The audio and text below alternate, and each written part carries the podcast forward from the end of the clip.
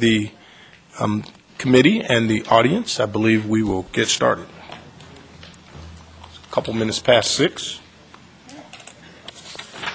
We'll call roll then. Uh, Member Porter? Camp? He announced he was absent last week. Shaw? Here. Hanson? Here. Motmans? Here. Bowler? Here. Fry Lucas? Maviglio? Here. Hom? Here. Perry? Pluckybaum, he sent an email that he was going to miss tonight's meeting. Wallace? Here. Rubalcava? Here. Leo Carrillo? Here. And our chair, Julius Cherry. Here. We have a quorum. I have a couple of announcements as well. Um, For those in the audience, if you have a cell phone, if you could please turn it to the silent position. Speaker slips are located in the back of the room. If you wish to speak, please complete one and turn it in to the assistant clerk here at the front. And we also have cordless microphones and assisted listening devices should you need them. Thank you. I think that brings us to item one, our weekly report from staff. Uh, Good evening, Chair Cherry. Um, Scott Mende with staff. Uh, Firstly, I'd like to talk a little bit about the media articles on redistricting that we had last week.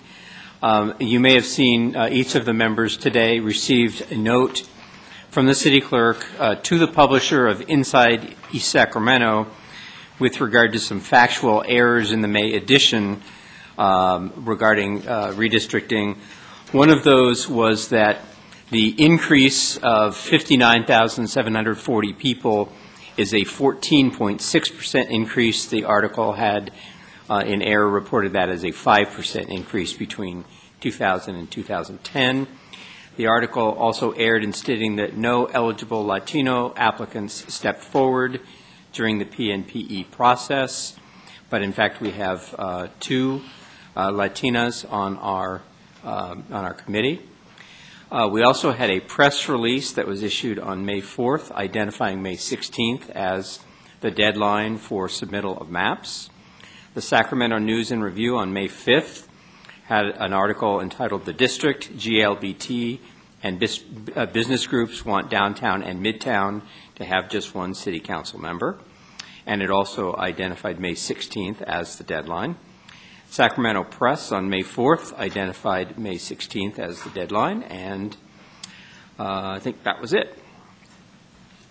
Um, On the, um, just a little bit more on this publication of the 16th deadline, the committee last uh, week had instructed us to do everything possible to get the word out.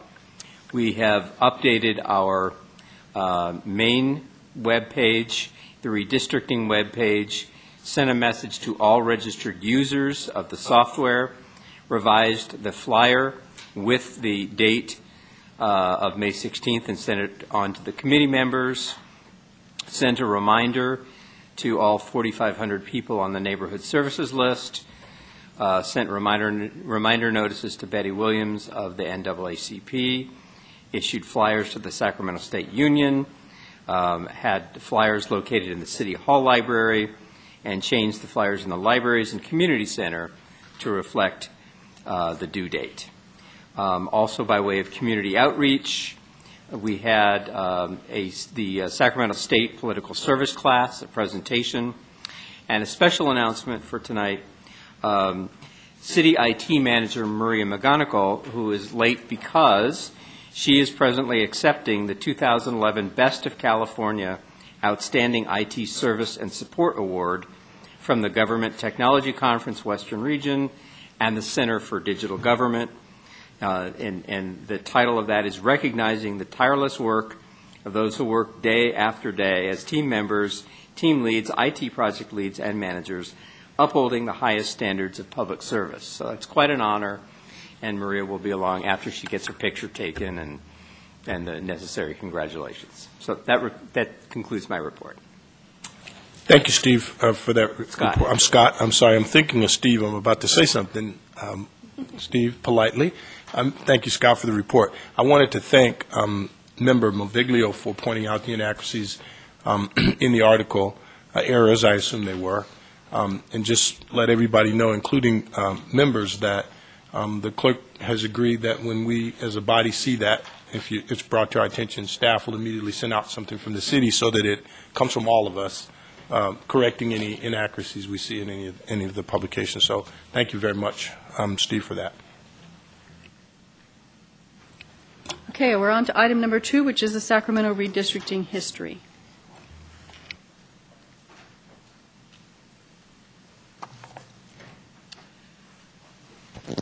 Kim, if I could get you to activate the, uh, the- the um, laptop. So it's my voice again. Um, This is item two, which is the city redistricting history. My presentation will briefly touch on some of the key themes of Sacramento's redistricting history. And in, in addition to some chronological discussion, I'll also synthesize some key topics that were presented in the primer. In 1921, the City of Sacramento Charter established a nine-member council with members elected at large, and the mayor was selected from among those nine council members. In 1970, the voters of Sacramento amended the charter to provide for election of the mayor at large and eight council members by district.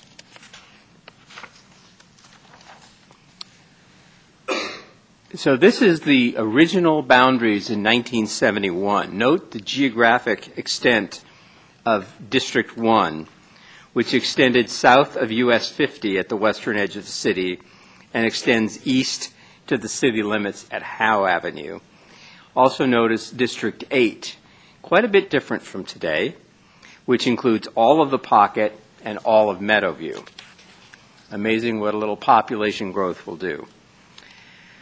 Um, This is in 1981. Uh, Major changes occurred in the Midtown area, Point West and Cal Expo, Swanston Estates, CSUS, which used to be part of District 6, became part of District 3.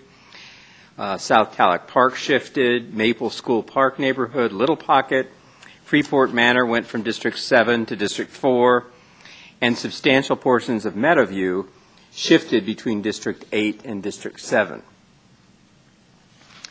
I should note here my apologies that in your primer and staff report, I had put a little note saying insert these maps, and I forgot to insert them. So um, the city clerk is putting a supplemental packet together uh, that includes these maps, uh, but that's why I'm spending a little time on them now.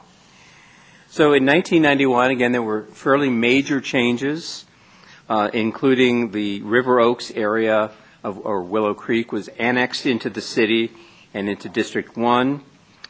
Uh, a whole series of other changes, probably the most notable of which is the, the flip between Districts 7 and District 8, uh, especially affecting the pocket. And this looks actually fairly similar to the way that those districts are configured today.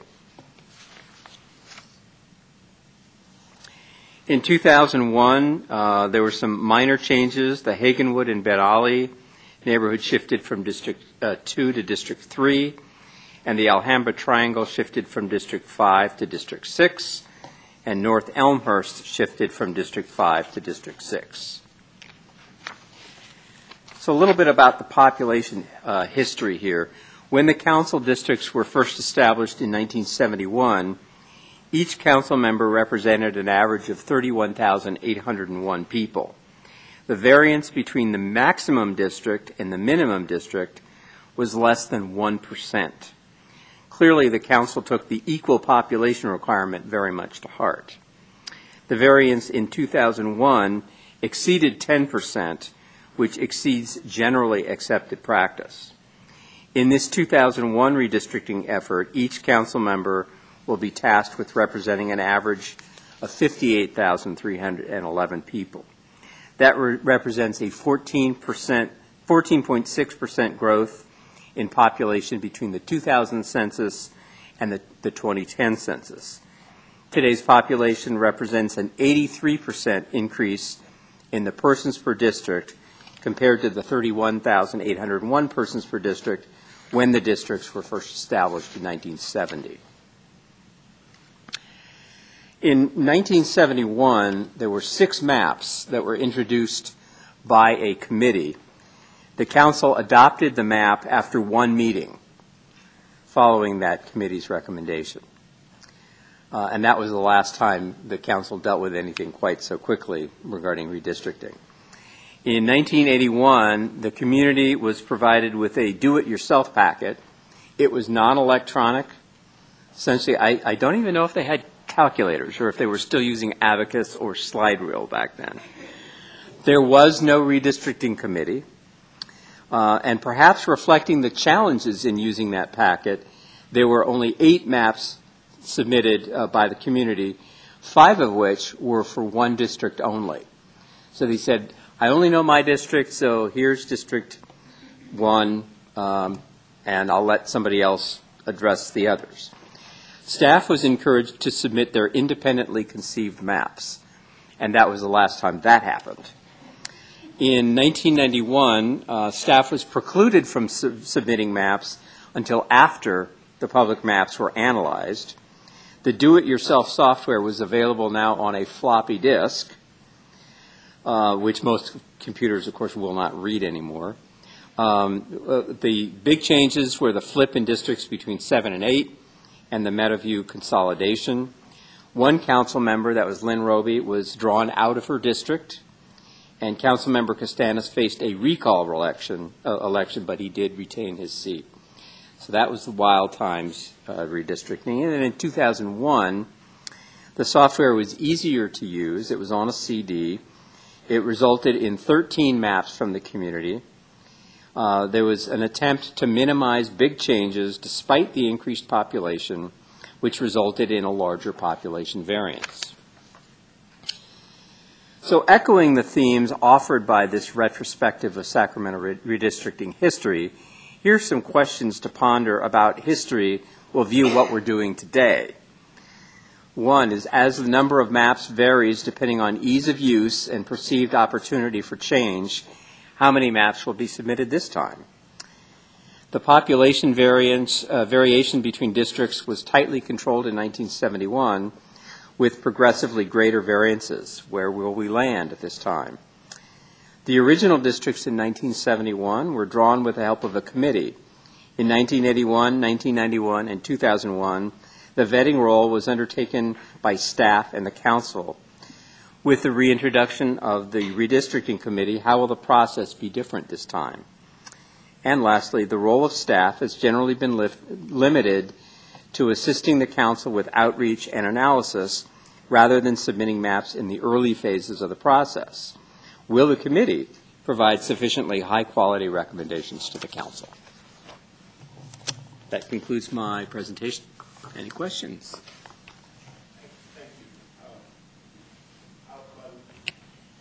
By the way, I was a city employee in 1981, and yes, we had calculators. Um, If I might just take a, a moment of privilege and say congratulations to Maria. We heard about the, is that the award that you have? Can you hold it up? Do you have it with you? It looks like it's pretty heavy. Congratulations.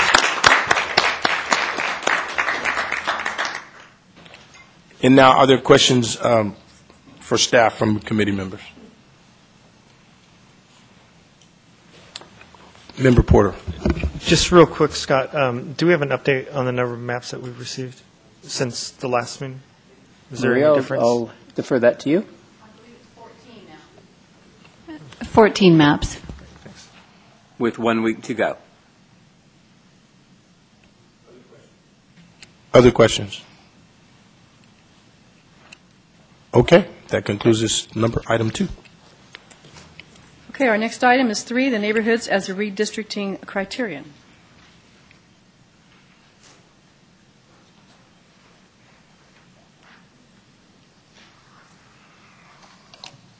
Good evening. Uh, Derek Lynn with Neighborhood Services. Um, Thanks. Neighborhoods, we all live in them, and uh, we've all heard a lot about them. They're, they're the building blocks uh, for our city. Uh, So I'm going to go over a little presentation uh, uh, with, with respect to neighborhoods. We're guided by the city charter with how neighborhoods um, relate to the redistricting. And if we could just step back for a moment, um, you know, the charter talks about um, factors which need to be taken into consideration in redistricting. Um, So as, as the meetings have progressed, the primers have been provided, um, outlining those, those areas and going into some detail. And tonight, we'll, we'll be looking at uh, neighborhoods and also uh, communities of interest. Um, So with respect to uh, neighborhoods, you know, there's a long history in the city um, with respect to neighborhoods. And we, we look at neighborhoods in a wide variety of ways. So the, the map that you see here now is um, on uh, community planning areas.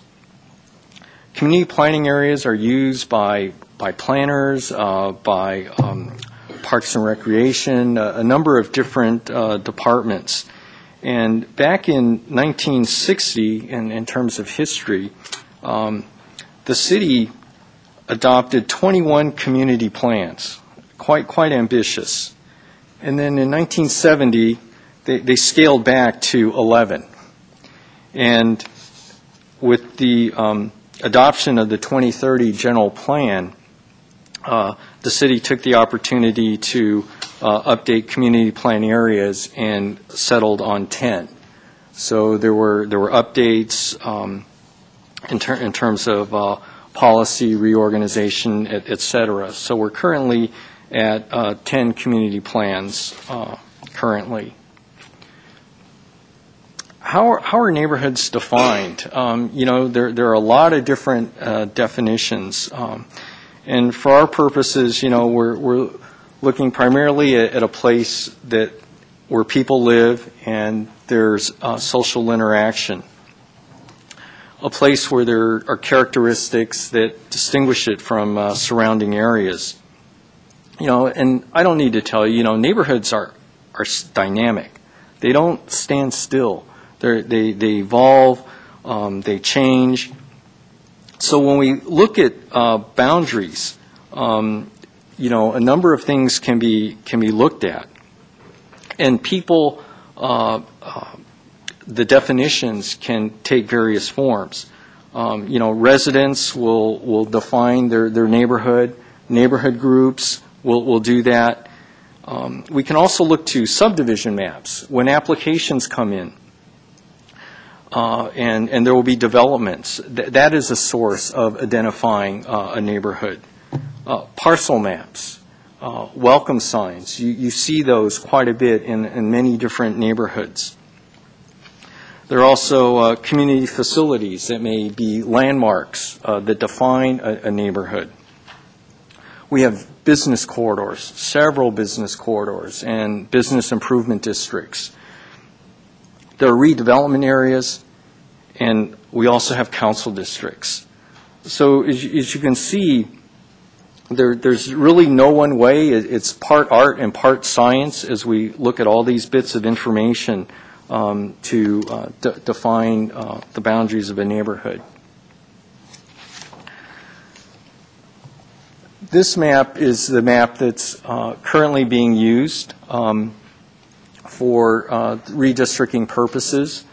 And, you know, it should be a general reference only. There are corresponding um, population estimates based on the 2010 census block data, and they don't necessarily align with neighborhood boundaries. Neighborhood associations uh, may also define their, their neighborhood differently, and um, we let neighborhood groups define their own boundaries. So they may or may not coincide uh, with other general uh, boundary definitions. But neighborhood association boundaries uh, may also be a legitimate redistricting consideration as a community of interest.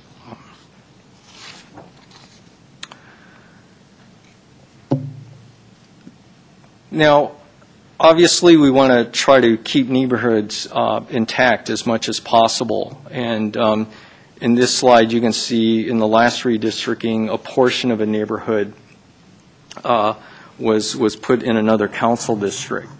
Um, But obviously, the goal is to try to keep um, neighborhoods as, as whole as, as possible. Um, And um, that pretty much concludes my, my presentation. Um, I believe there might be some speakers who might want to speak on this item as well. Um, Yes, we do have a speaker on this item. Before you leave the podium, I have one quick question. Um, Derek, how many um, neighborhood associations does the city currently have? That's, that's a really good question. Um, There are well over a 100 uh, in terms of neighborhood groups, um, neighborhoods, neighborhood associations.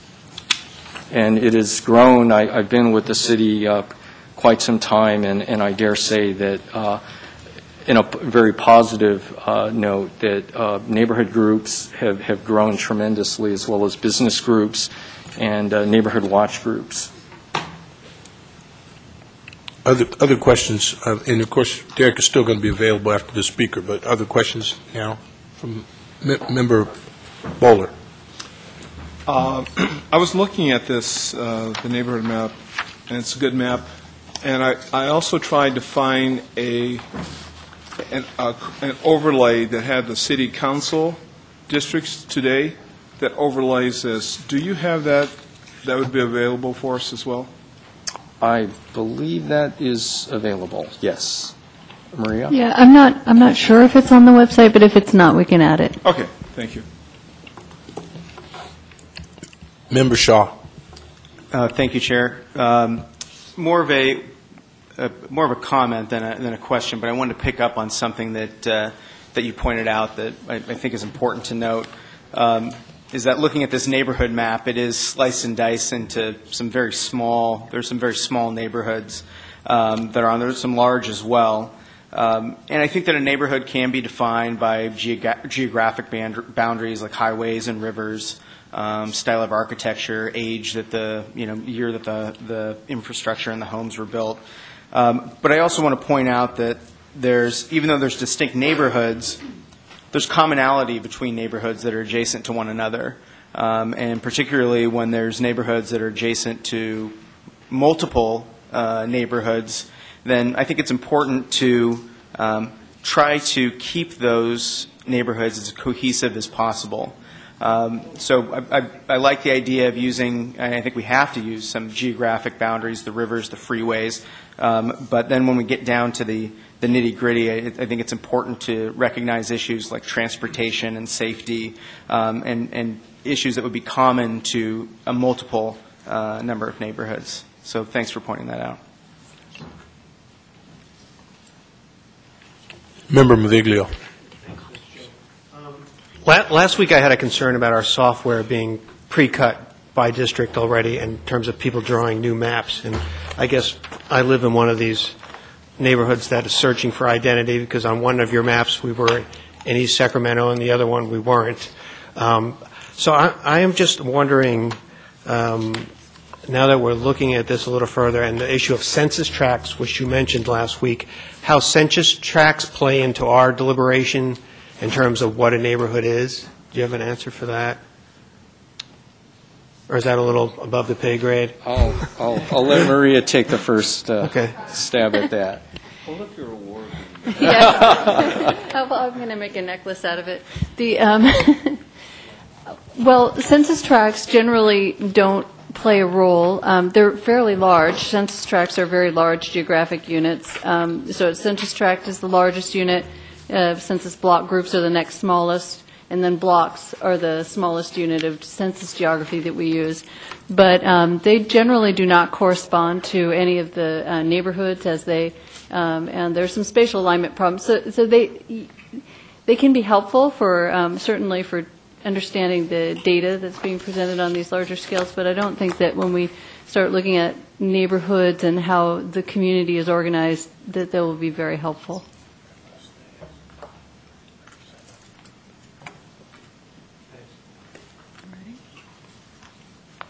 Okay, we have uh, speakers, I believe, for this item. Yes, we have several speakers. Some of them do not have numbers on them, so I'm going to assume that you meant them for this item. Um, The first speaker is John DeGlow, followed by Daryl Roberts, and then Nick Avdis. The timer is set for two minutes. Three minutes. Three? Two. Two. Thank you. Good evening, council, or committee members. Uh, I'm John Deglow, uh, representing the College Glen Neighborhood Association tonight, and uh, we are definitely in favor of neighborhoods as a criteria for uh, re- uh, districting. Uh, College Glen is, has well-defined boundaries.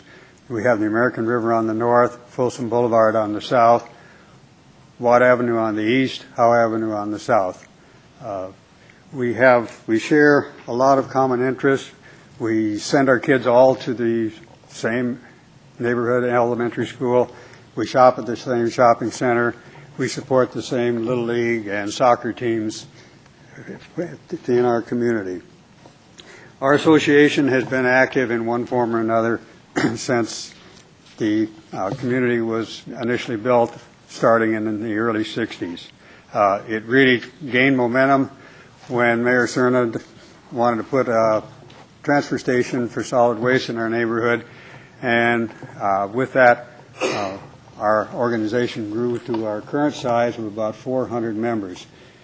We distribute a quarterly newsletter to 2,900 uh, residents in the uh, area, uh, using 40 different volunteer teams. Uh, We have a number of activities that we do on a, on a regular basis. We do Jazz in the Park with our council member in June. We have a national night out with fireworks. Uh, Fire Department uh, uh, approving uh, in, also in June, around Fourth of July.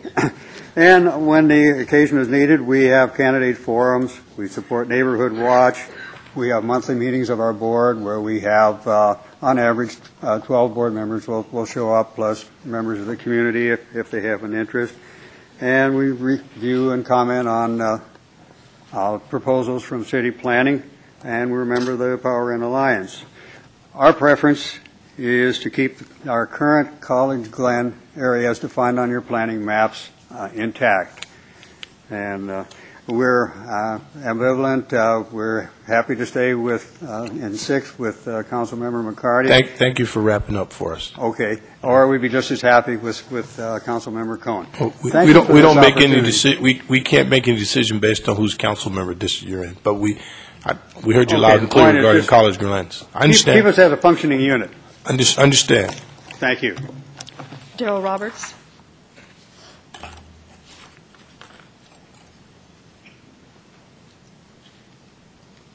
Good evening, Chairman, members of the Commission. My name is Darrell Roberts, tonight representing the African American Leadership Coalition. The AALC is a group of 60 African American uh, individuals and community groups that are uh, committed to working on behalf of the uh, families and residents of historical African American communities and beyond. Uh, Tonight uh, arrives simply to to support, uh, actually our last speaker, but also uh, what Commissioner Cyr- Cyril mentioned in terms of keeping intact those traditional neighborhoods. As we have seen them historically, those neighborhoods have been uh, Oak Park, Meadowview, Del Paso Heights, but also more, more recently the South Natomas and North Natomas communities, uh, recognizing that both of those areas have a higher, uh, have a higher percentage of African Americans presently living there. Uh, we're presently working on possibly two maps, and maybe there's a third that's we're trying to consolidate and come back to you sometime this week. We're also planning to meet with two or three other coalitions to discuss how we can join forces and work to give give you something that represents a broader perspective of uh, our community's interests. Uh, thank you for all of your work. We recognize that it's a tough job that you have in front of you. We thank we thank you for serving. Thank you. Thank you very much, Daryl. We appreciate it, and we look forward to, to hearing from the group. Nick Avdis. Following Nick will be Rick Bettis. Good evening, Mr. Chair, members of the Redistricting Committee. My name is uh, Nick Avdis. I'm here on behalf of the Valley View Acres Community Association, of which I currently serve as the president. For those of you who may not know, uh, Valley View Acres is located in the North Natomas community on the east side along the Neb Neck, uh, north of I-80 and east of I-5. Our community is a a long-standing uh, neighborhood. Uh, Within the city of Sacramento, we've been in District 1 since 1971, uh, being first annexed uh, into the city in the mid-'60s. Primarily, we're comprised of ag-res sort of uses. Um, Many of us still uh, uh, operate um, small-scale farming operations. My family has continually ranched uh, the area uh, since the late 1940s. I currently operate quite a few head of cattle, and I think I'm probably the only cattle production within the city limits. So I take some level of pride in that.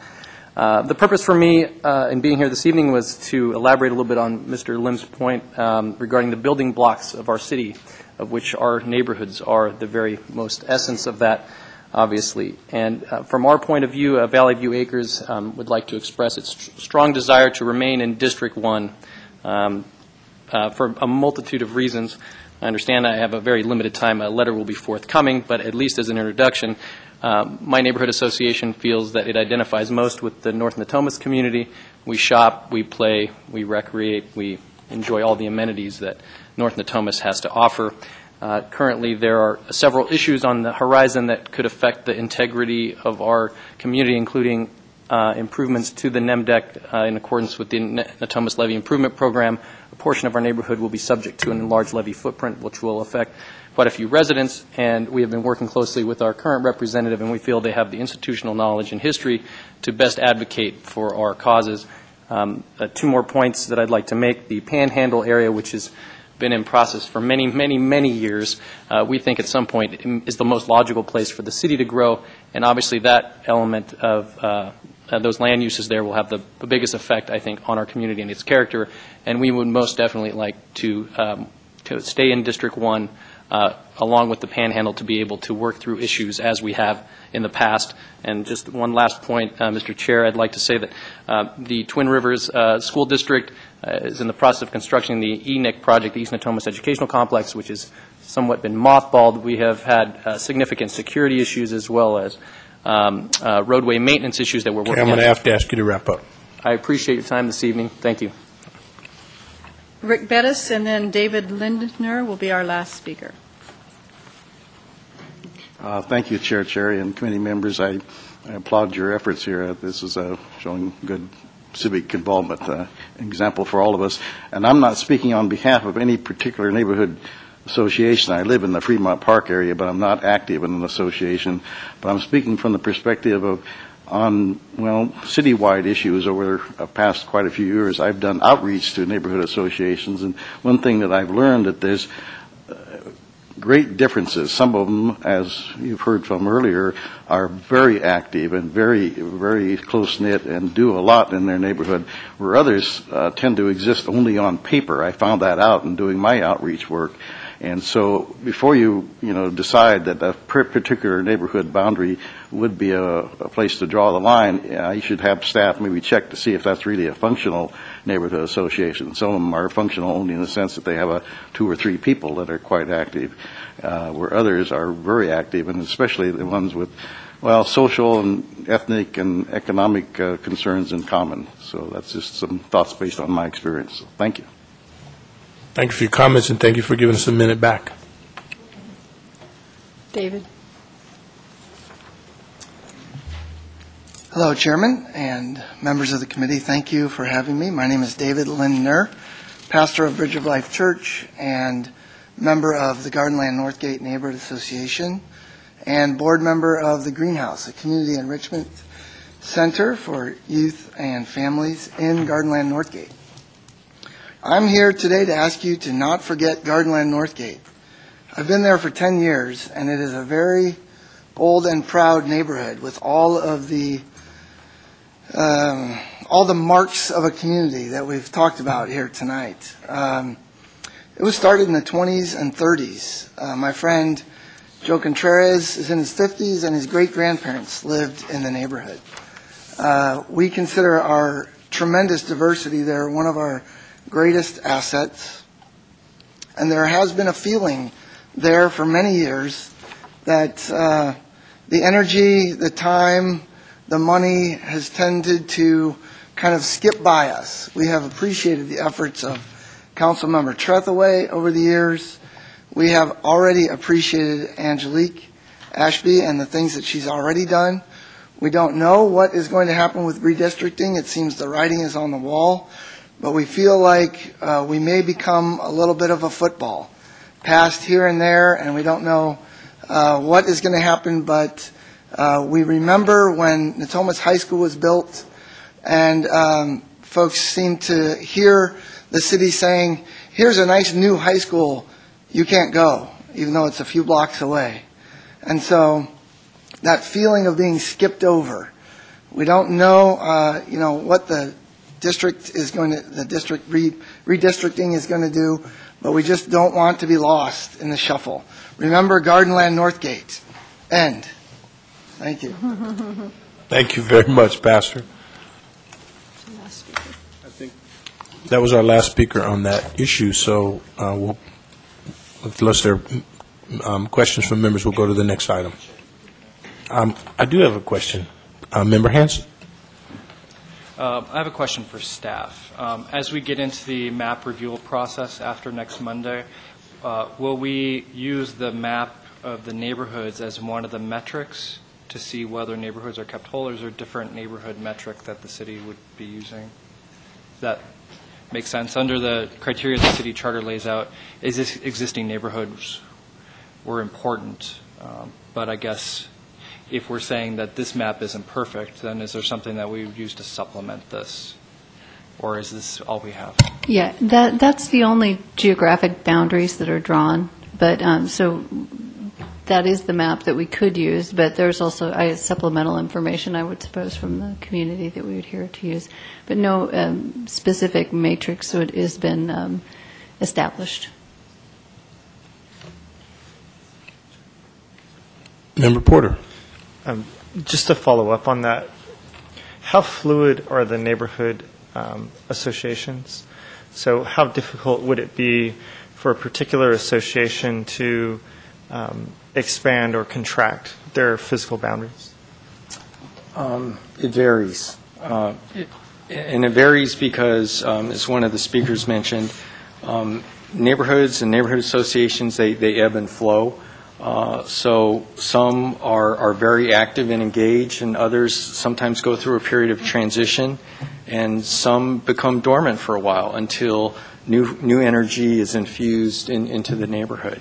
But um, what would the process be? Let- Let's say if I belong to a neighborhood association, there was a neighboring dormant association, and we said, oh, nobody's there anymore, let's expand our boundaries because we're active.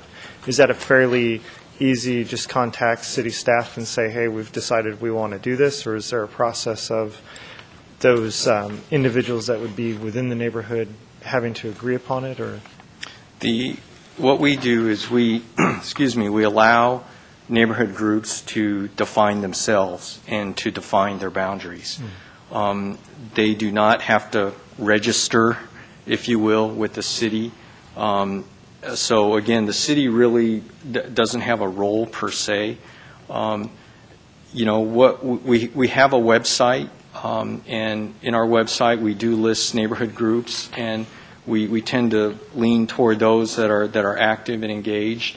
Um, We, we look, uh, and what we mean by that is, you know, we, we like to see neighborhood groups that uh, meet and are engaged in some capacity and, and have membership. Obviously, if it's just one individual, it's kind of, you know, hard, hard to justify um, a representation. Uh, But, but the short answer is basically neighborhoods define their own boundaries. And, and some, quite frankly, we have several uh, examples where um, groups within the same neighborhood will claim the same boundaries. That, that does happen. And and then just one more question. Do you know the recency of the maps that we're looking at today that were being provided with the neighborhood?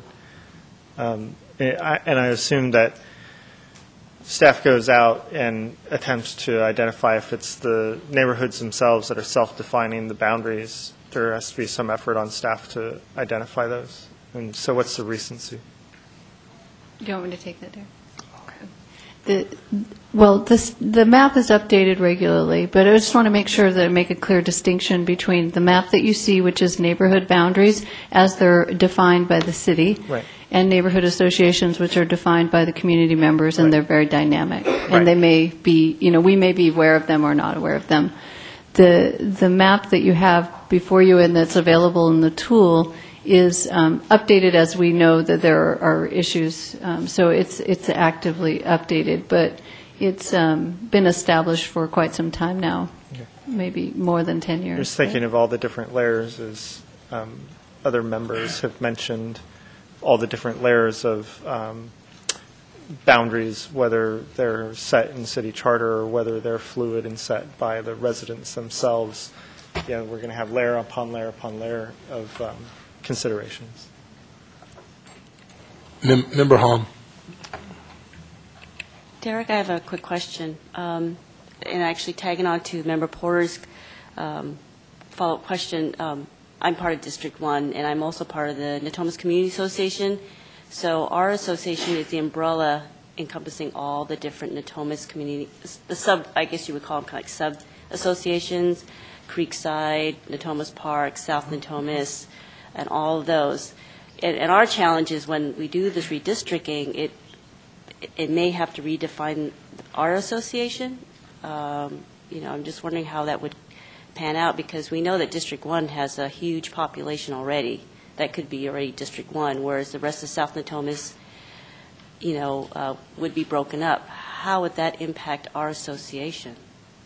Would we have to redraw our lines? Could we still encompass those community associations in um, part of North Natomas? I- I think the short answer is yes. Um, Again, uh, we we leave it to um, neighborhood groups to define themselves and to define their boundaries. Um, But clearly, you know, there are, um, in s- throughout the city, um, several areas where there are, you know, subgroups within a a larger group.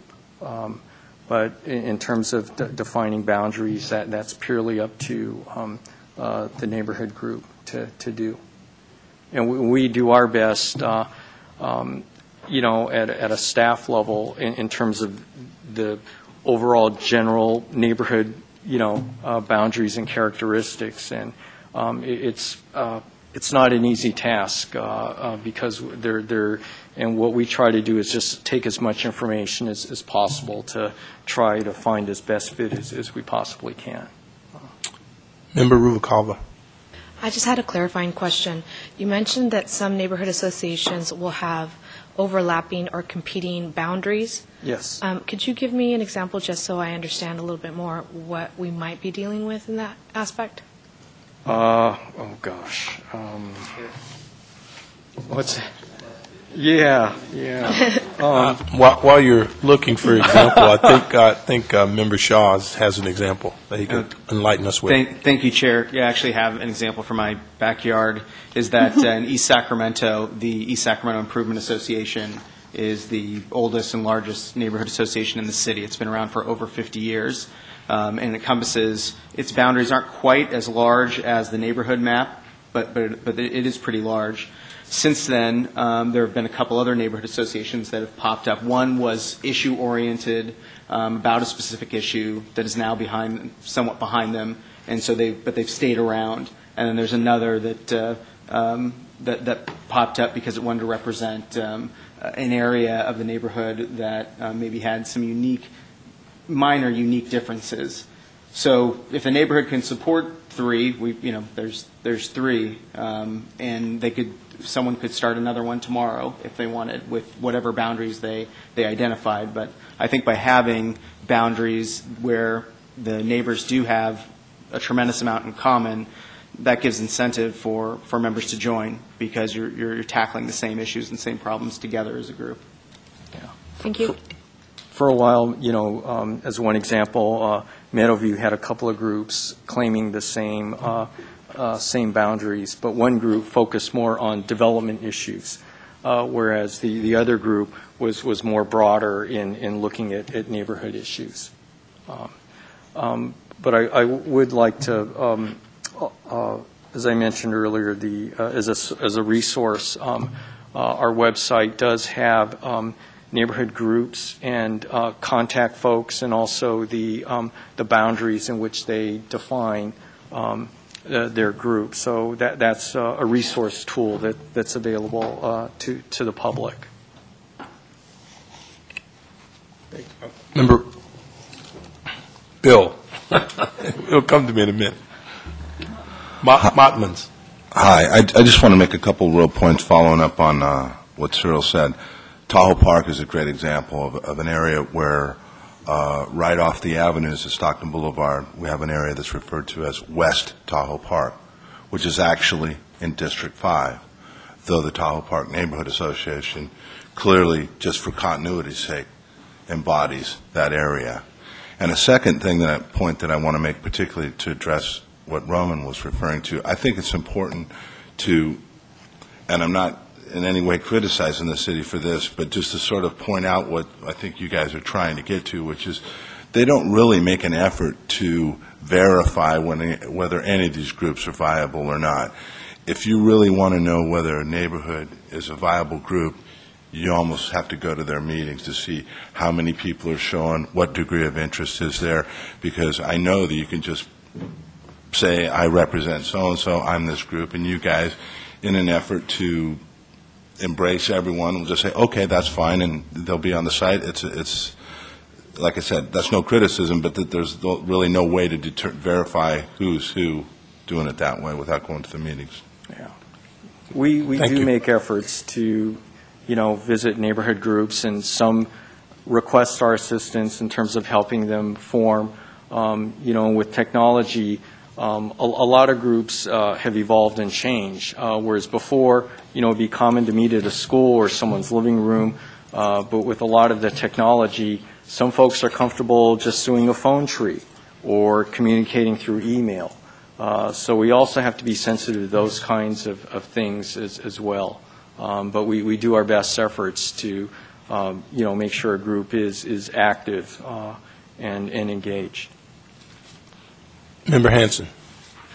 I, I don't know if this should go to Derek or to Scott, but um, the current city council map does divide some neighborhoods. Tahoe Park is a great example, um, Valley High. In 2001, um, how was that handled? Um, Was there discussion about um, dividing those neighborhoods? For instance, Alkali Flat, where I live, and Mansion Flats are te- technically two separate neighborhoods on the map, we have a common neighborhood association, the Alkali Flats, Mansion Flats Neighborhood Association. So um, obviously, there's some nuance here, but could you talk a little bit about 2001 and how some of these challenges were addressed? Um,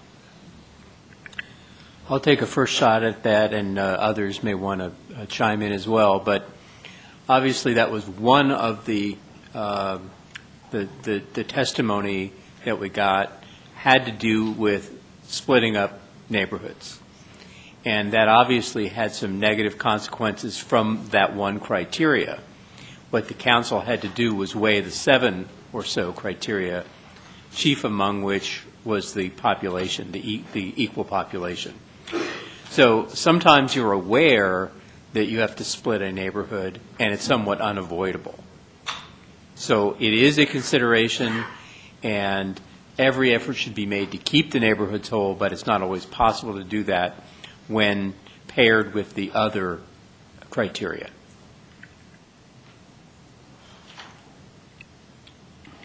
Okay, item four. Okay, item four then is the communities of interest as a redistricting criterion. Good evening. I'm Ellen Marshall with the Community Development Department, and this evening I'll be providing an overview of community of interests. The Charter states that consideration shall be given to these seven factors when redistricting. The Charter doesn't spell out the hierarchy or relative weight to apply to each of these factors. At the April 25th SRCAC meeting, Item six, we presented primer number one, which included working definitions for each of the redistricting criteria. Tonight, we will provide additional detail on communities of interest. Communities of, oops, sorry. Communities of interest can be identified by referring to the census, demographic studies, surveys, or testimony of community activists and civic leaders. Populations or communities that have common needs and interests reflected in patterns of geography, social interaction, trade, political ties, and common interests should not be divided. The last definition on this page is from Wilson v. Eu Special Masters, and it says the social and economic interests common to the population of an area which are probable subjects of legislative action. Located in District 6, Little Saigon was recognized by the City Council in 2010 as a distinct cultural and commercial district.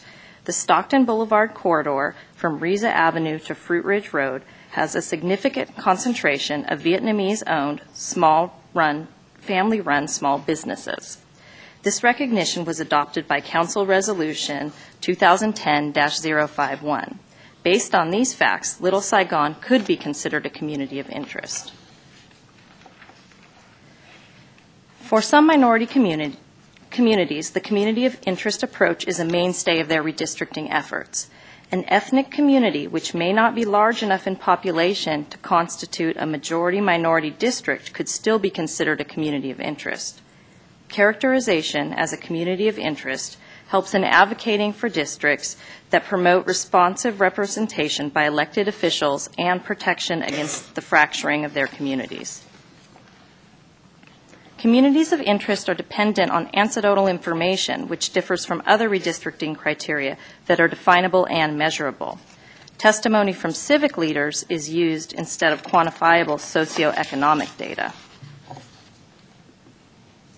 Communities of interest tend to fall into the three categories political, geographic, socioeconomic, and cultural. The primer compiled specific examples from various sources listed in no particular order of significance.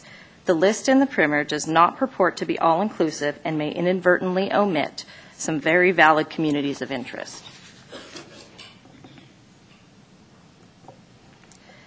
Is it best to keep communities of interest whole so that each community of interest can have a chance to have its own legislator looking out for its interest and being particularly responsible to serve the community? Others believe that it is best to split communities of interest so that districts are more heterogeneous and each legislator must compromise to suit his or her constituents. There are also instances when a sizable community may want to split into two or more districts in order to extend its influence. Each response incorporates a different idea about what represent- representative districts mean to accomplish. It is critically important to solicit from the communities of interest how they believe their interests will be best served.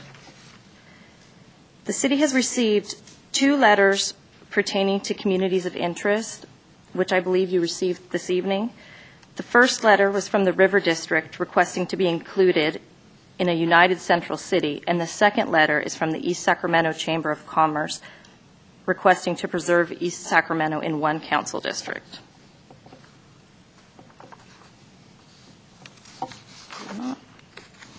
This concludes my presentation, and I'm available for questions.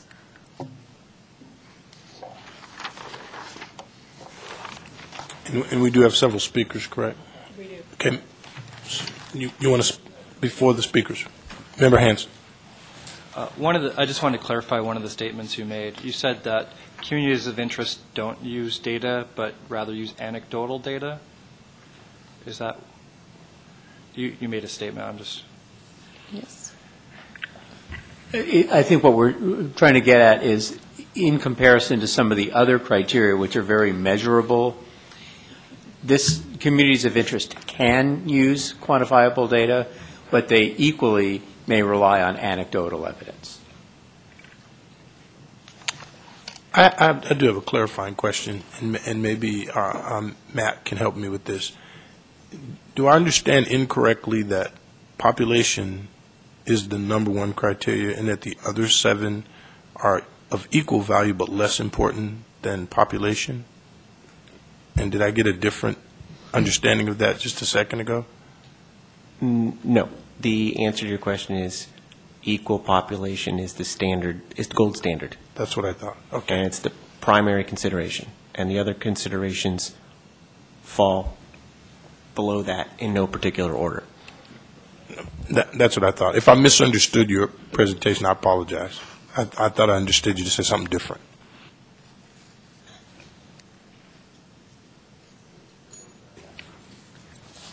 Okay, we have four people signed up to speak. The first is Mario Guev- Guerrero, I believe. Thank you. And then Greta Lassen and Wendy Hoyt. Good evening. My name is Mario Guerrero. I am a gay resident of Midtown Downtown. I'm also the Government Affairs Director for Equality California, and a regis- a registered lobbyist for Equality California. Uh, EQCA works to achieve equality and secure legal protections for LGBT people. Um, the redistricting process here includes, um, uh, we believe, uh, should include the consideration um, of keeping intact communities of interest, um, as per the presentation, um, contiguous uh, populations that share common social and economic interests. Um, we have 16,953 members within the city limits, and we will be submitting a letter um, referencing this, num- um, this number. Um, I'd also like to point out, uh, and this may have been mentioned, but the California um, Supreme Court has recognized that LGBT individuals form a specific minority group um, and as a minority, uh, the LGBT community in Sacramento has formed a distinct geographically compact group, and hopefully the maps that we submit um, later this week will uh, show that. Therefore, uh, EQCA, uh, we urge uh, this uh, advisory committee um, to use the communities of interest standard and ensure that the fair representation of, of lesbian, gay, bisexual, and transgender people um, in Sacramento. As I mentioned, we will um, provide uh, relevant informative maps later this week, and also I would like to submit um, the letter I mentioned, and I'd like to thank you for your time. And who might I give this letter to? Thank you very much. Greta?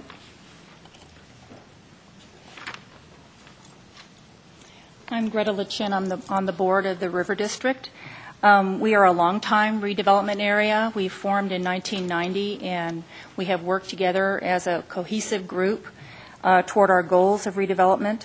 Um, we, uh, our, our boundaries are the American River on the north, the Sacramento River, down to the rail yards, which until recently was actually included as part of our uh, redevelopment area, and Blue Diamond and over to Sutter's Landing. And uh, we submitted a letter to Mr. Cherry asking that uh, we be included in a central city redevelopment area, or central city district, rather. Um, we share the same goals. We've worked together over the years on similar problems and look for solutions together. Thank you. I've received that letter and read it. Um, You said until recently you were included in the rail yard. What what happened recently that changed that? Uh, Four years ago, um, the rail yards became a very complicated, um, difficult problem, and um, they split off into their own redevelopment plan. So until recently, they were part of us, and then they just became um, too large, and their their problems differed from ours. And so your request, just so I'm clear, is not to be a district by itself, but to be included in one contiguous Exactly. district? Exactly. Thank you. And, uh, and I would like to point out that over the years, as we have sought solutions to many of the problems that we were dealing with, we went to um, fellow groups downtown, like the Downtown Partnership, to work out some of those issues, uh, because we have common interests. Thank you. Thank you. Wendy Hoyt?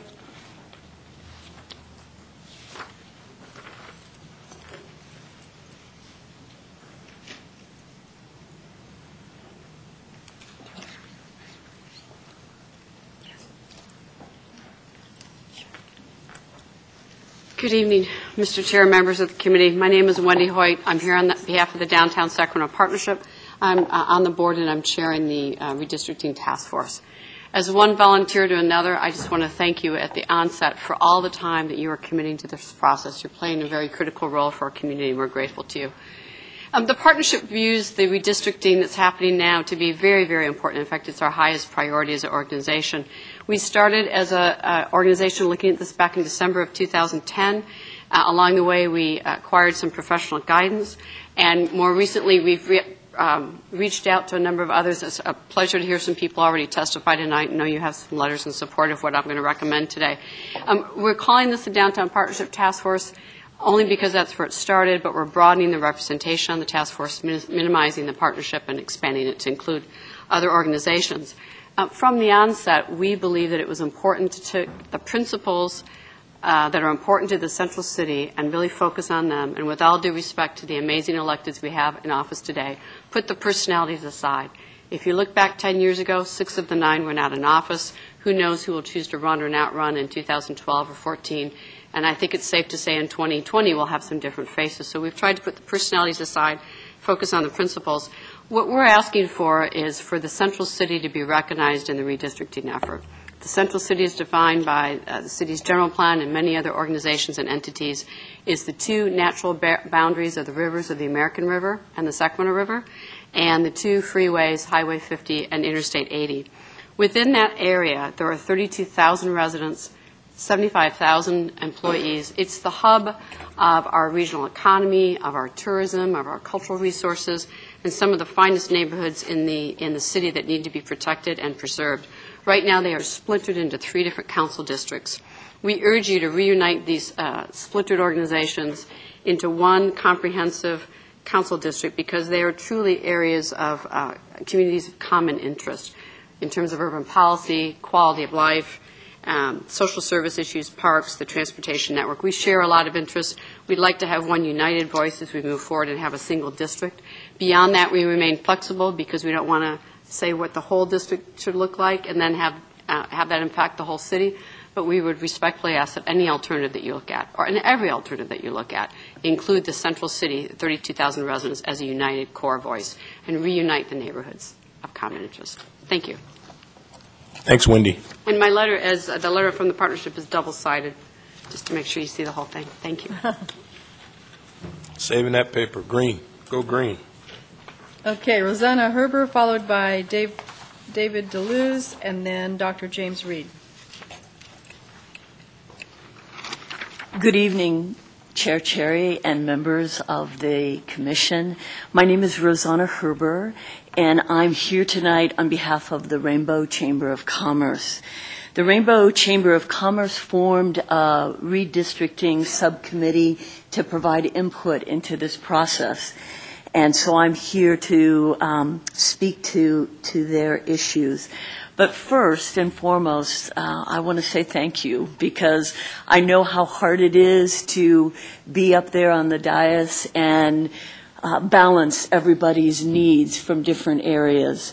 And uh, I, uh, I look forward to seeing how this process unfolds because I know it's going to be a fun one for all of you. The Rainbow Chamber of Commerce represents uh, gay and lesbian, bisexual, and transgender businesses throughout uh, the Sacramento County area. Uh, we are interested, as some of the speakers have said, in the central city. And that is because we believe there is strong data that we'll present to you next week that shows we have a high concentration of LGBT uh, people and their supporters that live in the central core, specifically the midtown and the downtown neighborhoods. We would like to see the central city united into one council district. We're not going to draw council districts for you all because we feel that that is a process that is better left up to others who can balance the other needs of different communities. However, we believe that our community should be in one district. Right now, as Wendy Hoyt pointed out, the central city has been represented by three council members. They're all wonderful people, but um, they too someday will go on to um, higher office, and the LGBT community believes that our electoral power is um, split by not having the central city united.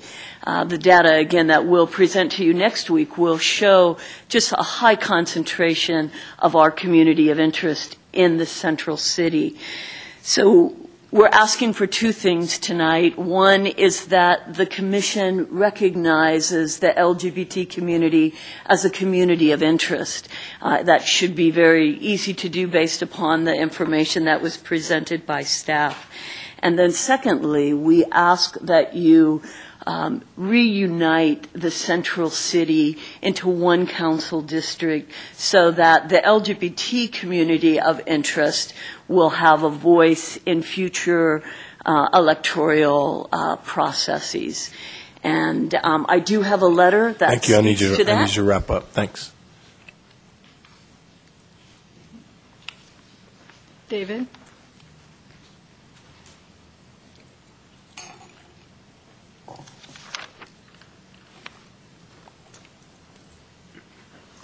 Good afternoon, Mr. Chairman and uh, members of the commission. My name is David DeLuz, and I'm president and CEO of the Greater Sacramento Urban League, and I'm also working on the redistricting committee for the African American Leadership Coalition.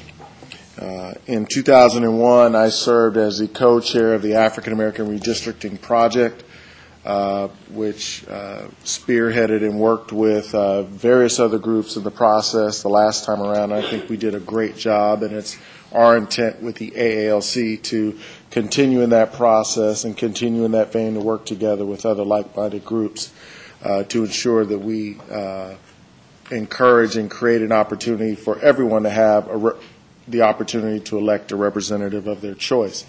My comments tonight will be brief, and simply I just want to focus on a couple of things. One is there are several communities of interest uh, for African Americans in Sacramento, and they include North and South Natomas, Del Paso Heights, Oak Park, Meadowview, and the Glen El- Elder Lemon Hill communities. And we realize that several of these communities will uh, no doubt uh, be subject to some separation. For instance, North and South Natomas, we almost, almost everyone knows is going to have to be split up somehow. So we recognize that that's going to be a challenge. But uh, we really want to see Del Paso Heights, Oak Park, and Meadowview because those are the core communities that may be subject to some uh, level of cracking uh, in this process. We would like to see, or splitting, cracking or splitting. We uh, are going to uh, advocate very strongly that uh, tho- particularly those three communities be uh, maintained. We fought for it in uh, 1991 to make sure Meadowview wasn't split.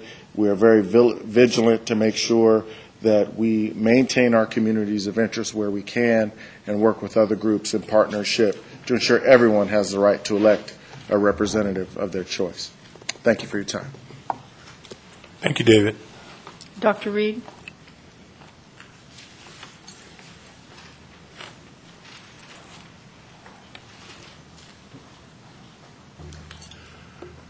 Good evening, Chairman Cherry and members of the committee. My name is Dr. James Reed, and I was chairman of the 1991 and co-chairman of the 19, I mean, of the 2001 redistricting committees of the African American community.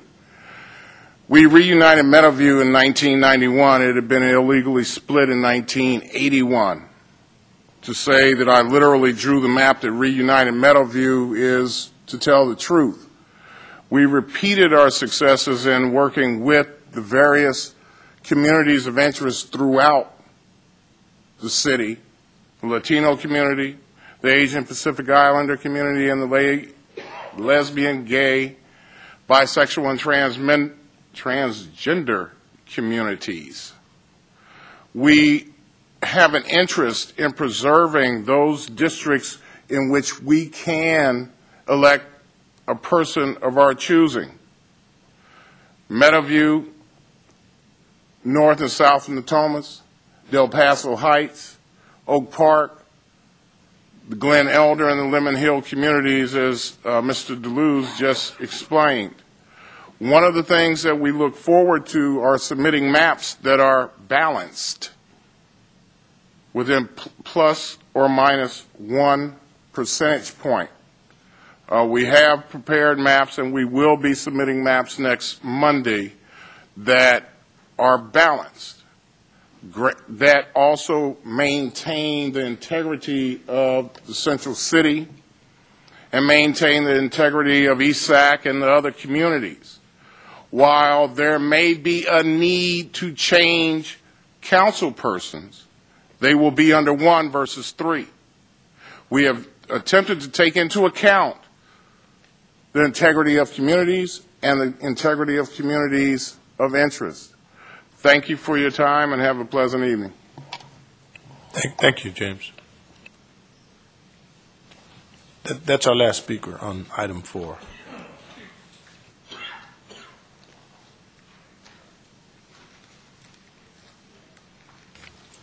Yes, Madam Clerk. Item five. Okay, the next item is five. It's the overview of the Voting Rights Act.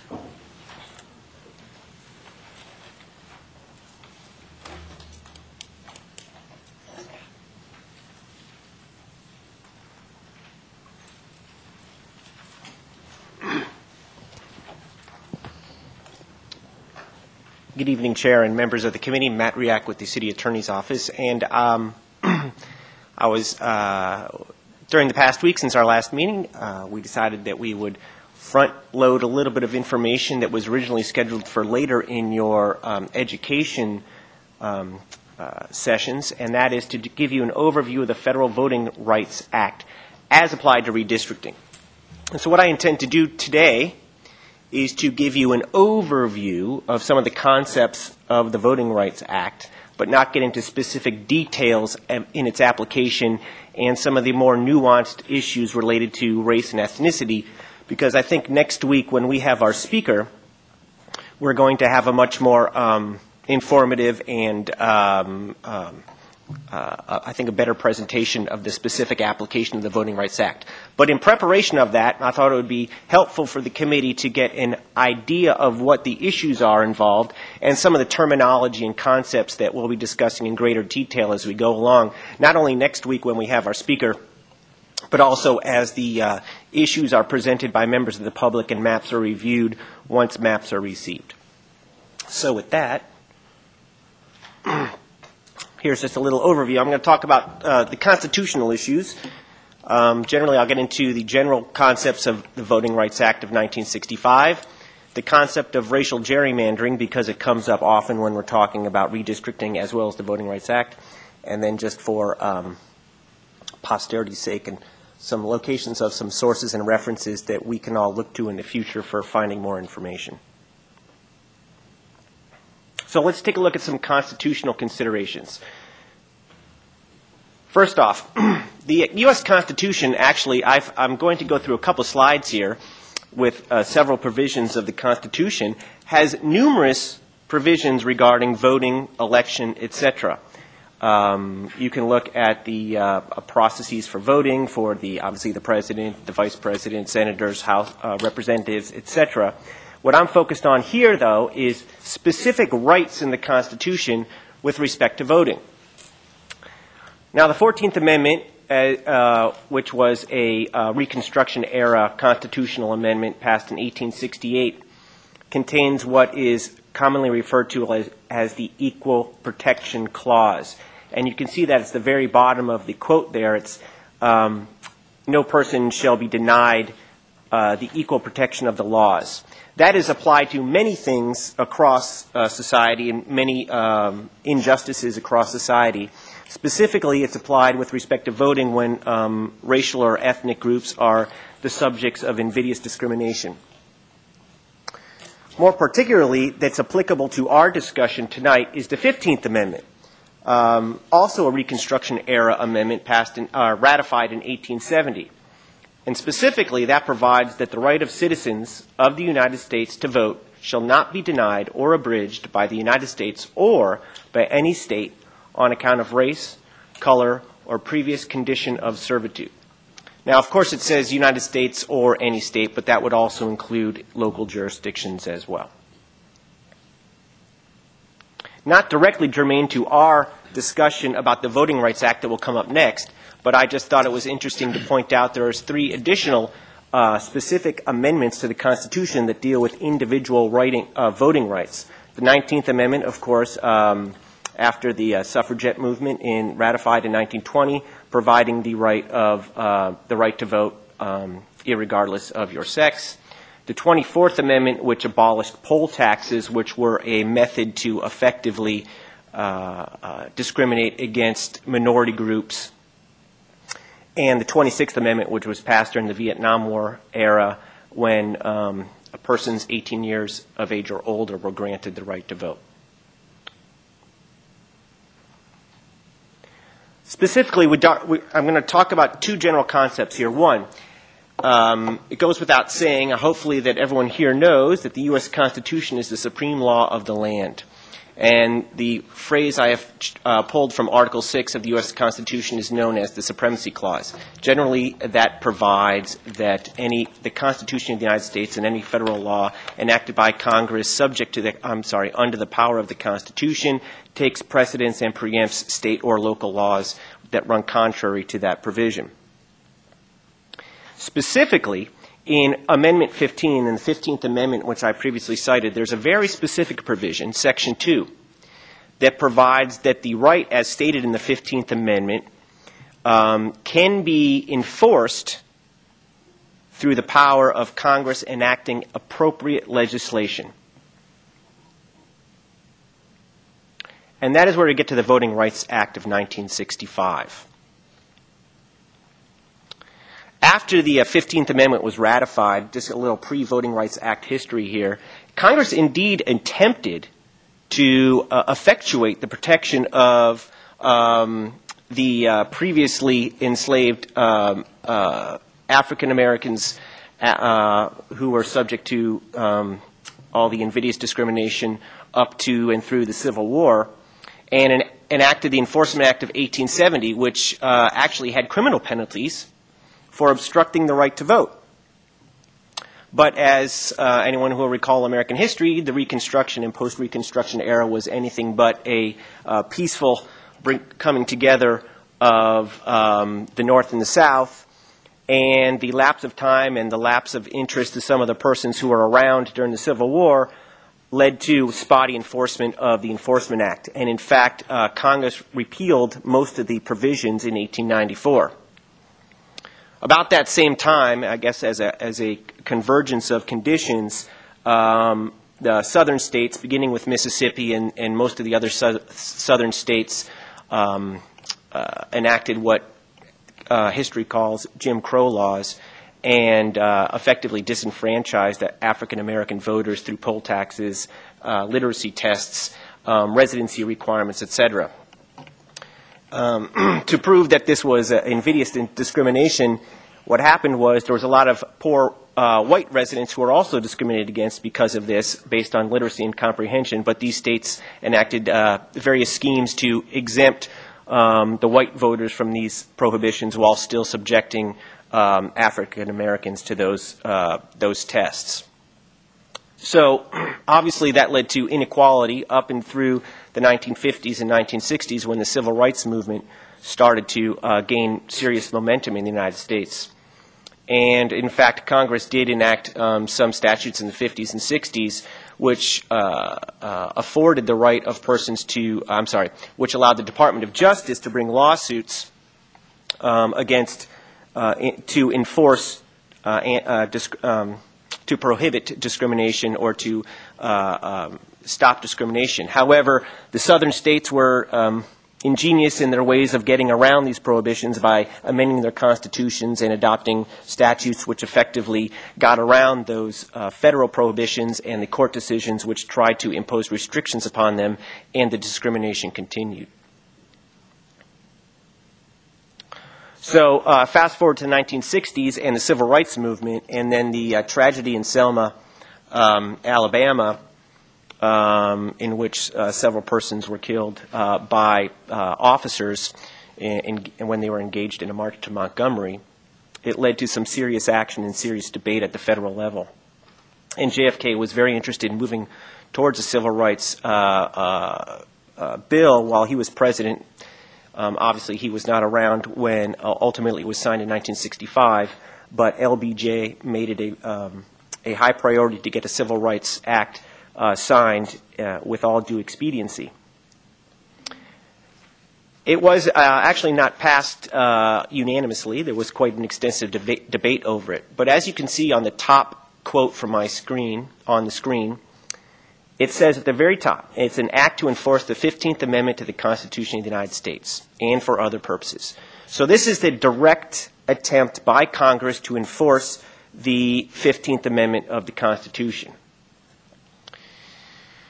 It's been amended four times in 1970, 1975, 1982, and 2006. I've only put uh, the 1982 amendments uh, listed for you because I believe that is what is most relevant to our discussion.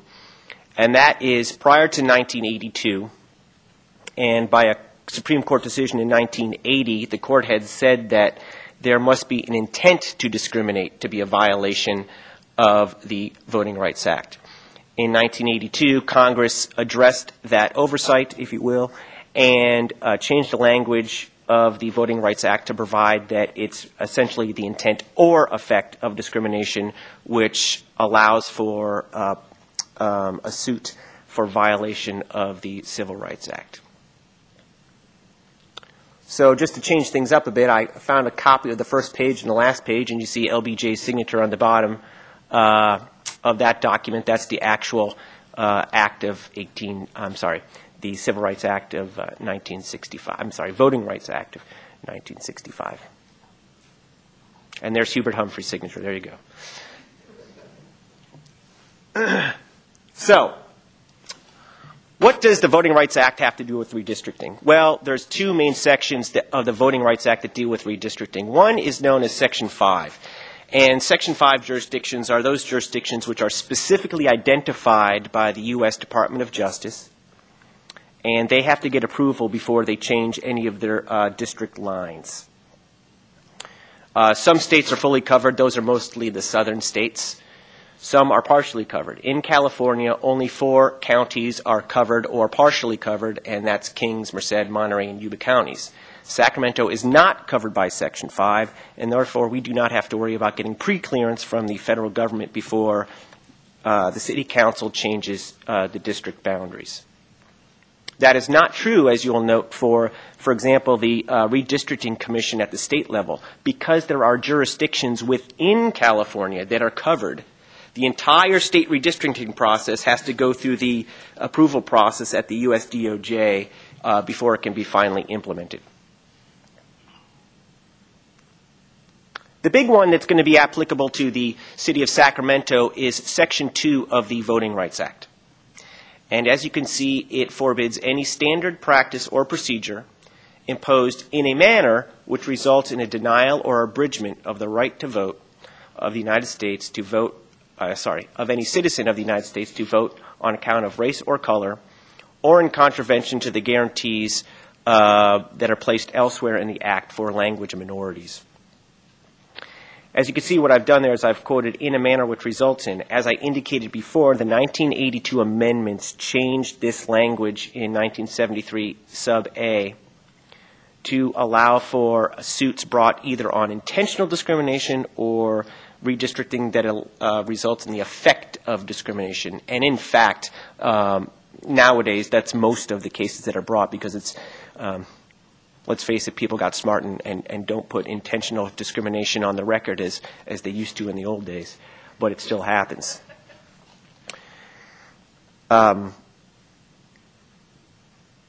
the challenges under Section 2, as I note on that last bullet point, are usually that a, a, districting scheme dilutes minority voting strength. That's what the usual term we hear vote dilution, minority voting strength dilution. That minority strength uh, voting strength dilution can amount to discrimination. I've had a very long quote here, and uh, once this is printed and available on the web, you can read it, uh, uh the whole thing. But the point here is you'll see uh, the very top two lines a violation of subsection A is established if, based on the totality of circumstances, essentially that someone was deprived full participation in the political process. And that's where we get to what's known as the Gingles requirements. Matt, Gingles, yes. Excuse me, Mass. I apologize for interrupting, but I, I won't remember my question or it won't be relevant when you get there if I don't ask you now. And maybe you've, maybe you've given it to us already. Is there a definition of dilution? Dilution is Okay, uh, that's a easy and yet potentially lengthy, uh, requires a potentially lengthy response. Dilution means what you think it means. It means you go from a, a um, strength to less strength in the common sense definition of the term. What amounts to dilution is a more fact intense analysis that, that requires a, a review of the initial voting strength of minority group and the ending resulting strength. So something might be dilution depending on the facts. But essentially, it's the common sense definition of vote dilution. For purposes of our discussion, we can just say uh, the dictionary term of dilution means is applicable to the, uh, the, the discussion we're having. Whether or not something amounts to a dilution, it's dependent upon the facts of any particular case. Okay, so let's look at what a, a Section 2 violation is. If you violate Section 2 of the Federal, Federal Voting Rights Act, you're in trouble, okay? And your lines will be thrown out, and you'll have to start all over again. So you try not to violate Section 2 of the, uh, the Voting Rights Act. In 1986, the Supreme Court issued a decision called Thornburg v. Gingles, and these are the three concepts as set forth in Thornburg v. Gingles are still used, and they are known as the Gingle requirements or the Gingles factors. You need to establish the, these three conditions to establish a Section 2 violation. First, you have to show that the minority group is sufficiently large and geographically compact to constitute a majority in a single district. In other words, there needs to be a potential for a majority minority district. Two, the minority group has to be politically cohesive, and that will generally be shown by voting patterns. Three, you have to show uh, essentially white bloc voting. Um, that the majority votes sufficiently as a bloc to enable it usually to defeat the minority group's preferred candidate. So, you have a very large and compact minority group. They are generally politically cohesive and they generally vote the same way. And they have to have been uh, basically shut out by a white voting bloc, which is defeating their preferred candidates. However, that's not enough.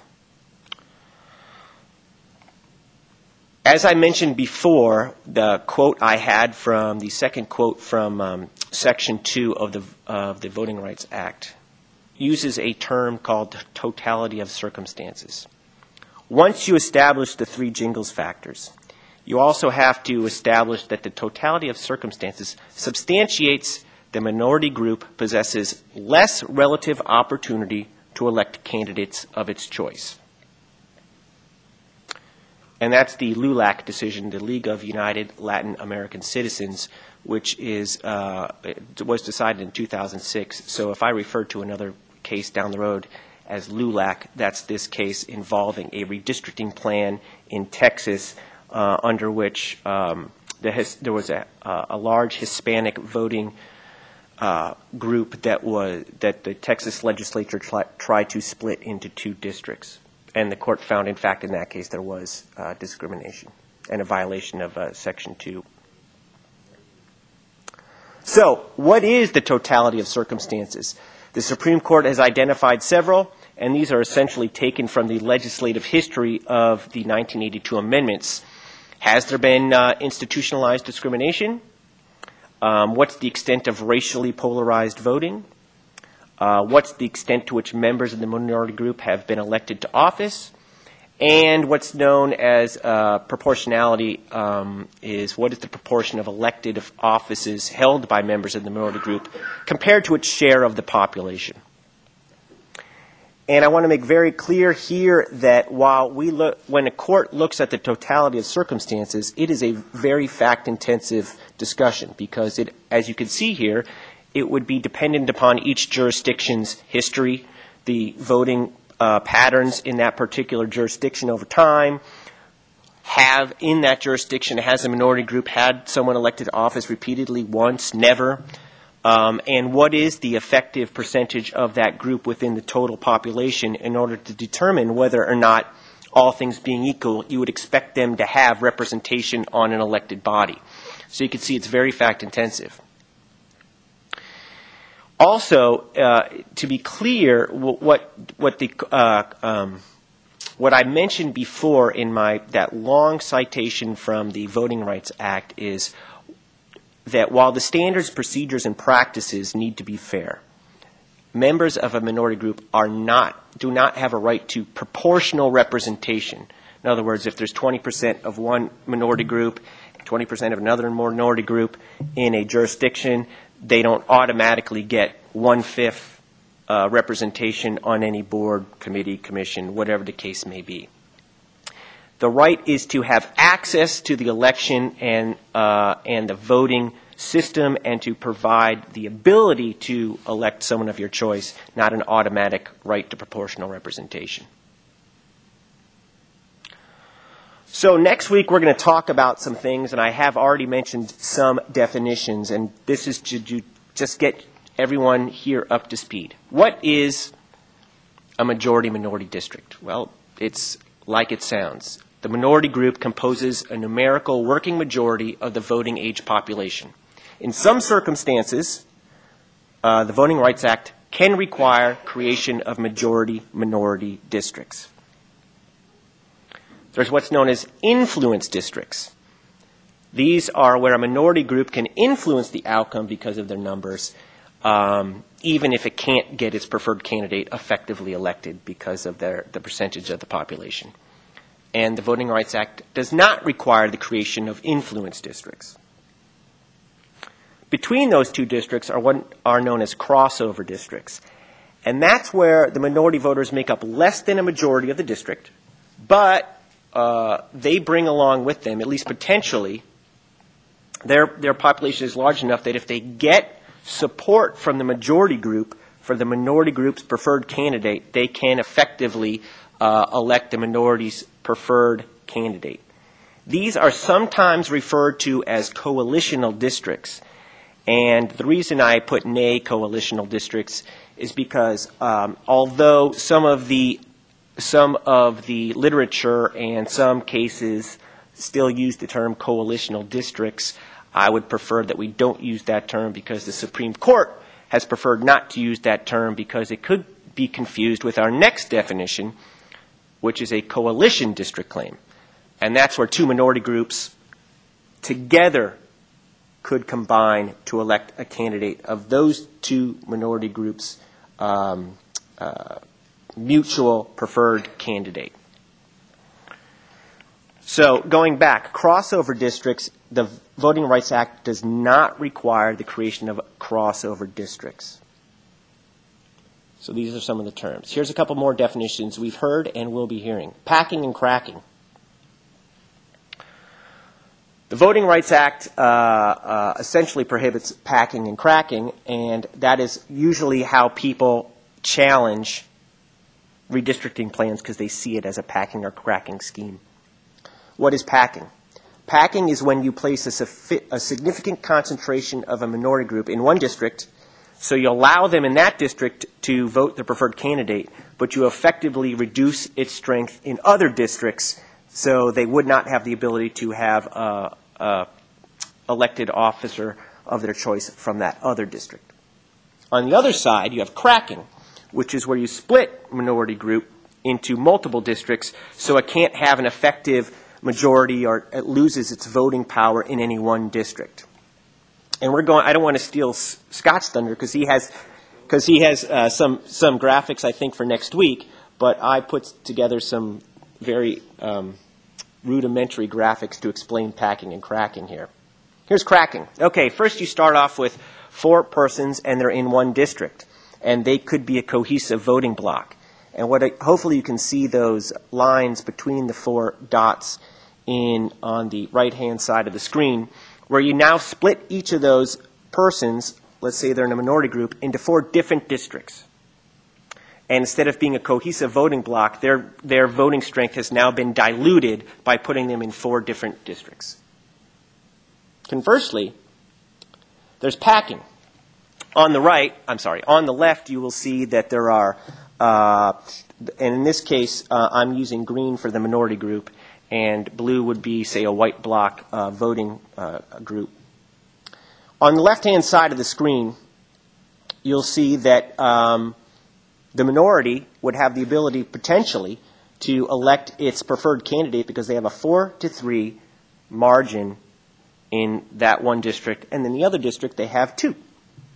So what do you, how do you, how do you pack? Well, you pack, and they would also be potentially, uh, we don't know, but potentially a majority in that other smaller district.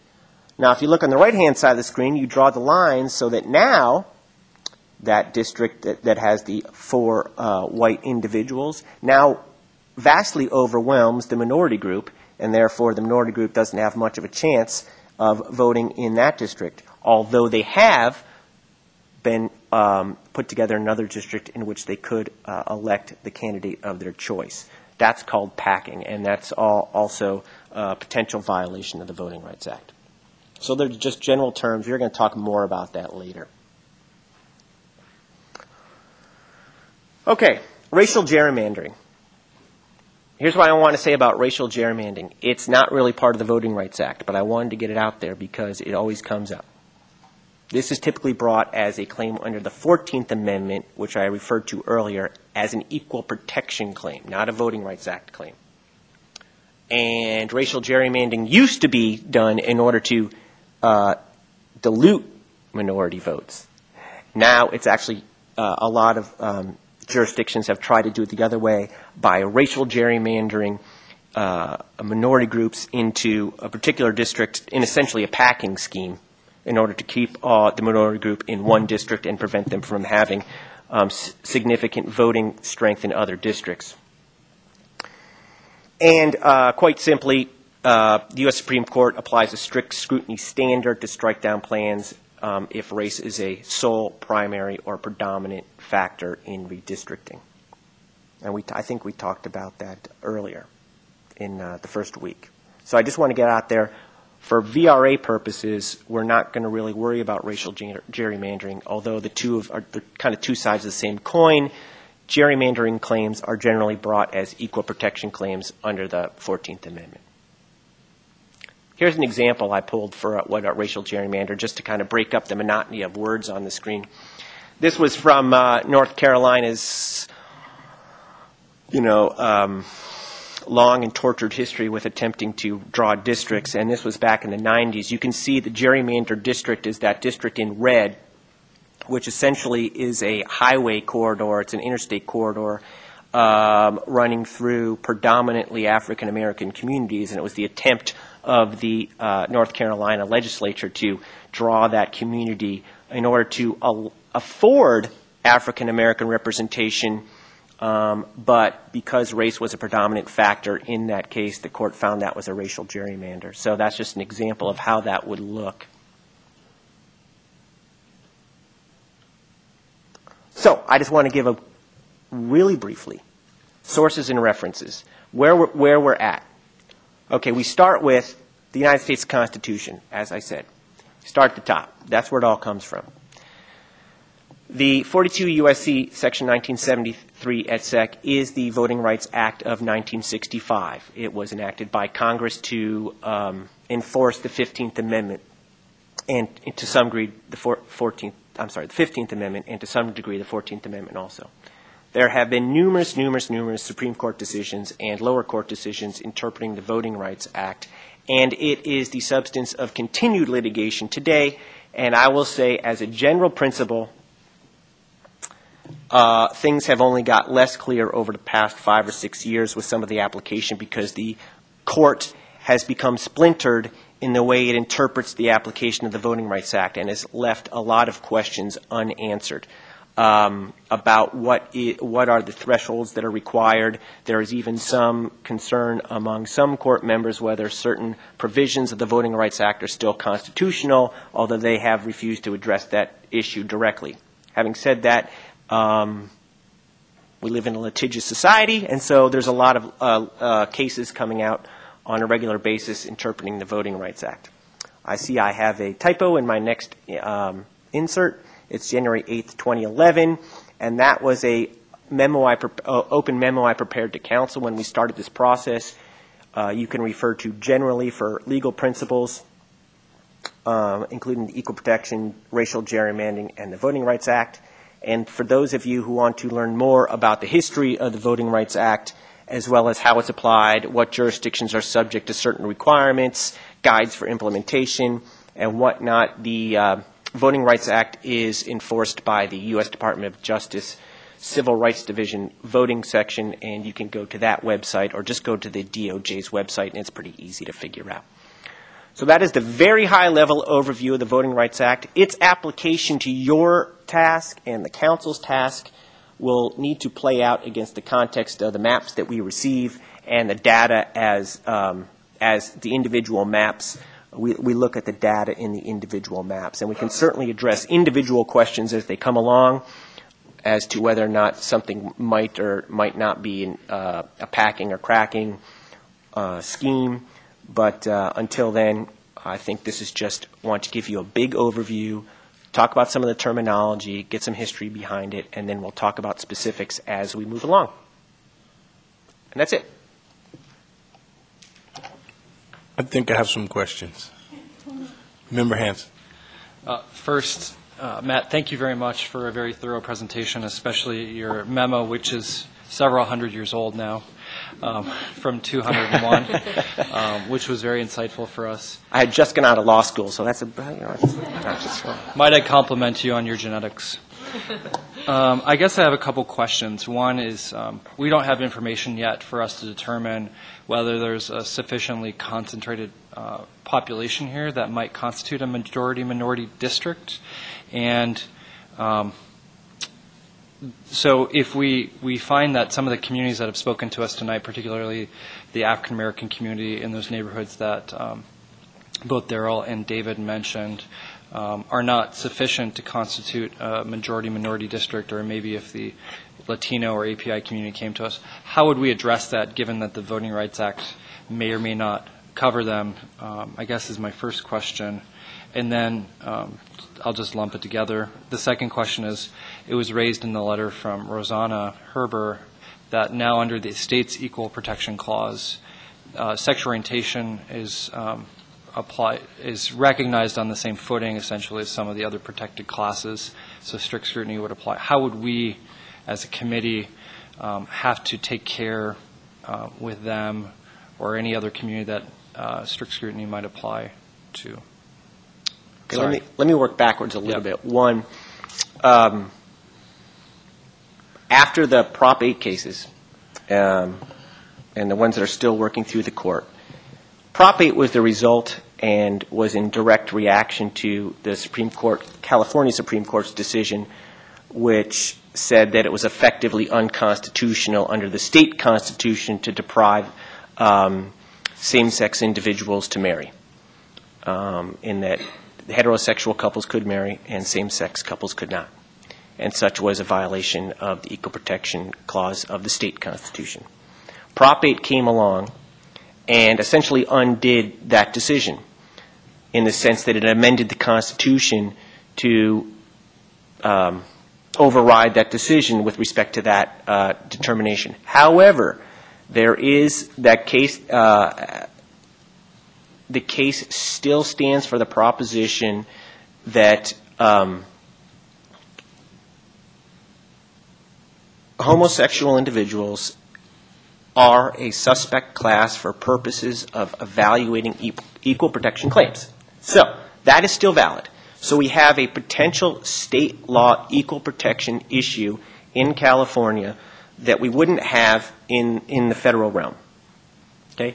The federal cases have not yet uh, played out far enough to make a determination as to where the Supreme Court is going to come out on that issue. But we're getting a little far down the road. That is a state law issue that we need to de- we could potentially need to deal with. It is not, however, a Voting Rights Act issue. Um, the Voting Rights Act deals with race specifically by its terms, race, color, and in some instances, language minorities. So, at least for purposes of that, we don't have to worry about a Voting Rights Act issue with the um, LGBT community or any particular subset thereof. When we're looking at the issue, so at, at best, it's not, I want to say at best because it's quite the thing that people use, it's a 14th, oh, it's not even a 14th Amendment claim because it's a potential 14th Amendment claim because it has not yet played out in, in federal court. It is a more viable state law constitutional claim, violation of the state law protect, uh, state constitutional protection against um, unfair application of the laws, the Equal Protection Clause of the state constitution. But we don't know how that's going to apply yet. Quite frankly, we don't know how that's going to apply yet because I don't think we have enough court guidance to determine how that's going to be applied. Having said that, as a practical matter in redistricting, it would be very difficult to determine, uh, unlike with the racial and ethnic groups that are identified in the census data, it would be a much more difficult issue to grapple with when we are not using official data that's easily manipulable um, in order to determine whether or not there was a violation of the Equal Protection Clause. So I think we're I don't know how we're going to handle that as we move forward. I don't think we have clear guidance on how to do that. Um, But of course, having said that, even if you have a protected class, simply drawing a line is not, and, splitting up a group, is not necessarily a violation of the Equal Protection Clause under the state constitution. So it's, it would be premature to say that looking at the LGBT community, and let's assume for the sake of argument that we, we buy what uh, was, uh, was told here tonight, and that instead of keeping downtown cohesive, we split up downtown into three groups. Could there be an equal protection claim for, um, in, by a member of the LGBT community that that was a violation of the state equal protection clause? The answer is, I don't know, but it seems highly unlikely because of the method by which that person would need to prove the discrimination. So, but uh, obviously we are we are in the uh, early days of that litigation um, context and how that's going to apply over time. So I really can't give a fair prediction of that, other than to say that uh, we're we would be treading new ground and coming in making those considerations here in this process. So let's go back. Let's. So your first question was. What do we do about, we'll come back, um, I'm sorry for dominating the conversation right now, but um, what do we do about the groups the, that would normally be covered by Oh. the Voting Rights Act who may not form sufficiently compact, large, is it, would it be okay then to um, not, to divide them because they're not covered by the Voting Rights Act? I guess is the, the best way to say it. I'm not advocating for that, but I think it, they're, they're similarly connected in some ways. Well, if you're not a majority minority district right now, and it- and it would depend on how the numbers play out and where persons are located, whether or not there's right now a majority minority district. I think we're going to get some of that data next week or not. We'll, we'll, we'll, next week, I believe the committee will be presented some maps which kind of gives an idea where certain minority groups and ethnic groups and racial groups are situated in and around the city. And we'll be able to get a better visual picture of where that is. Having said that, if in fact there's no majority minority district currently, and there's no ability to draw a majority minority district in any real way, you have, let's say, a whole bunch of people in North Natomas and a whole bunch of people, um, say, in the pocket of a minority group, and you couldn't realistically draw them into a district, um, you know, we're, you're not going to create that district just to get a majority minority district. Uh, on, on the flip side, if there's an ability to draw a majority minority district, whether or not the city can be required to do that would depend on those factors I talked about. Has there been a history of, of discrimination? Have they had fair representation? Um, we certainly wouldn't want to purposefully divide anybody on racial grounds. You don't, let's get clear, you should make no decisions to either divide or compact someone into a group based solely on racial decisions unless there's a potential for a majority minority district and then the Voting Rights Act can require that. Other than that, if you purposefully try to pack minority groups into a district, but not for the purpose of creating a majority district, then you have potential claims that you did, you, you there were racial, racially gerrymandering. So one final question is, um, under the state equal protection clause, you said that it's not clear yet, given that strict scrutiny applies to sexual orientation, how that... Well, no, I didn't say, I didn't say it wasn't clear yet. Strict scrutiny didn't apply. Strict No, scrutiny I would hadn't apply. finished my question. Okay. What you said, it wasn't clear how a claim would um, be litigated. However, does that mean that because we're not sure how a claim would be litigated, that we shouldn't um, take that into consideration, that strict scrutiny might apply to uh, sexual orientation, or uh, potentially um, the Scott slides mentioned the um, language from the MALDEF NAACP Asian Law Center report that the Asian community in particular uses communities of interest as a vehicle. Um, do we still take that into consideration as we draw maps so that we don't expose ourselves to the risk of litigation, even though that litigation may be speculative? Well, I always recommend considering all the factors that would go into making sure that your action is as uh, is sustainable as possible and would be upheld against any kind of lawsuit. Having said that, without having any parameters on how that lawsuit would actually come down the come down the road, it would be very difficult to say what is the what is the decision making process you need to make with respect to any particular issue. Now, I think we just have to wait to see the maps as to what happens and how people present them before we get into that kind of discussion. Like I told Member Camp uh, last week or before, is I think we might be getting putting the cart in front of the horse to some extent when we're talking about hy- hypothetical situations without having seen any data. I mean, I mean, let's, so, let's suppose the data comes back and the city is 99% um, Native American and 1% the rest of everybody else. This issue is kind of moot. But I, I'm not saying that's going to happen, but we're making guesses at the way the guesses at the way the data is going to come out. And I think once we see the maps, we'll have a better idea what issues we really need to take into consideration. Thanks, Matt. I don't know if you know, but City Hall was built on the main village of the Native American tribes that um, used to populate the confluence of the two rivers here. So maybe it is.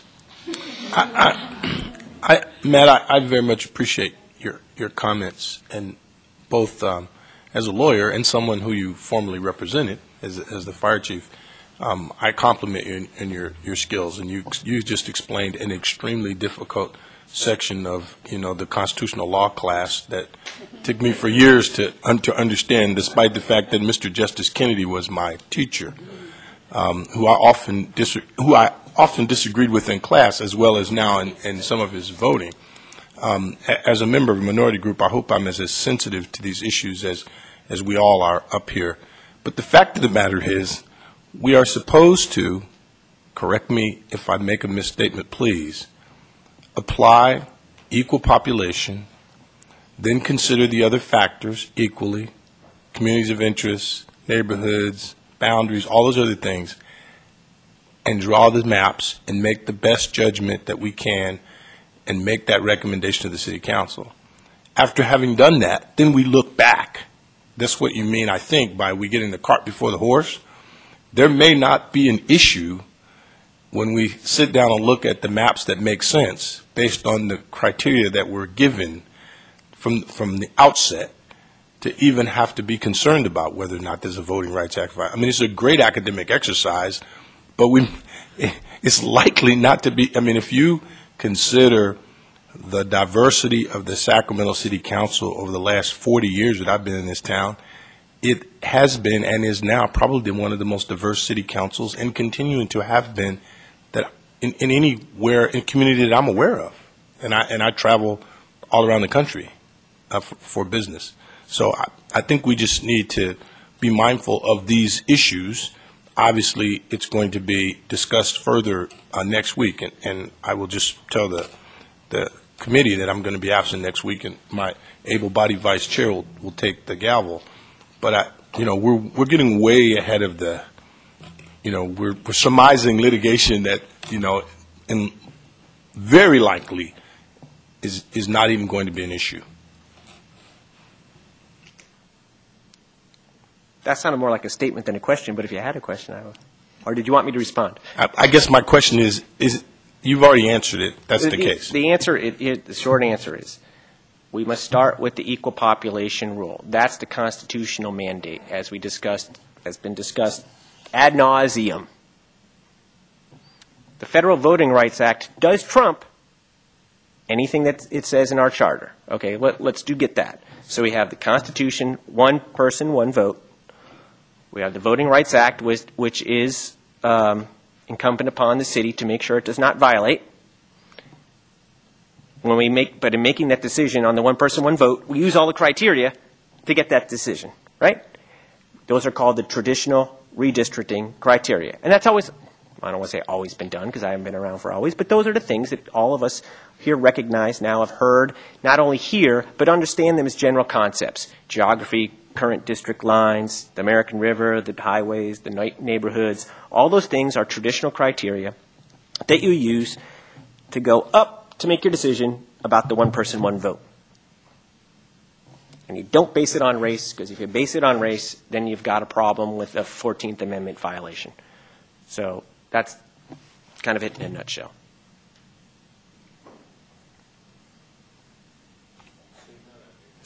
Seeing none, I think that's the end of that presentation. Okay.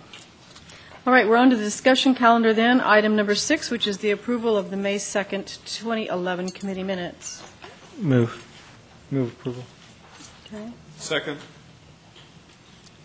It's been moved and seconded that we, uh, the minutes from May 2nd meeting be approved. All in favor signify by saying aye. Aye. Any opposed? We are now to public comments for matters not on the agenda, and I have no one signed up to speak. Before- That leads us to committee ideas, questions, and announcements. Members of the committee. May I make one announcement? Yes, you may make an announcement, but I think um, Commissioner Porter, or excuse me, Member Porter, keep forgetting we're not a commission. We recommend, we can't, we don't have any authority. Member Porter was first. Okay. Thank you, Chair.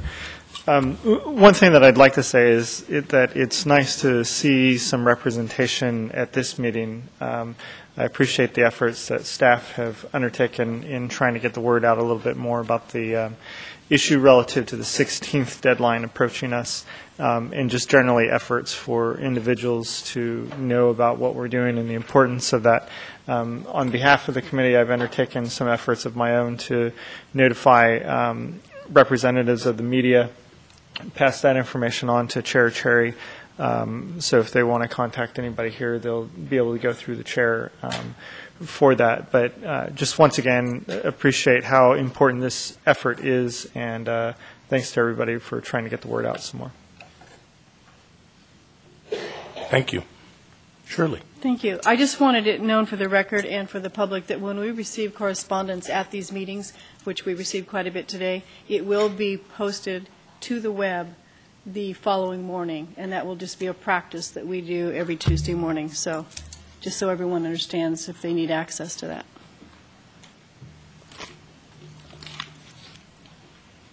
Other comments by members? Nothing further. Motion to adjourn. I move that we adjourn. Second.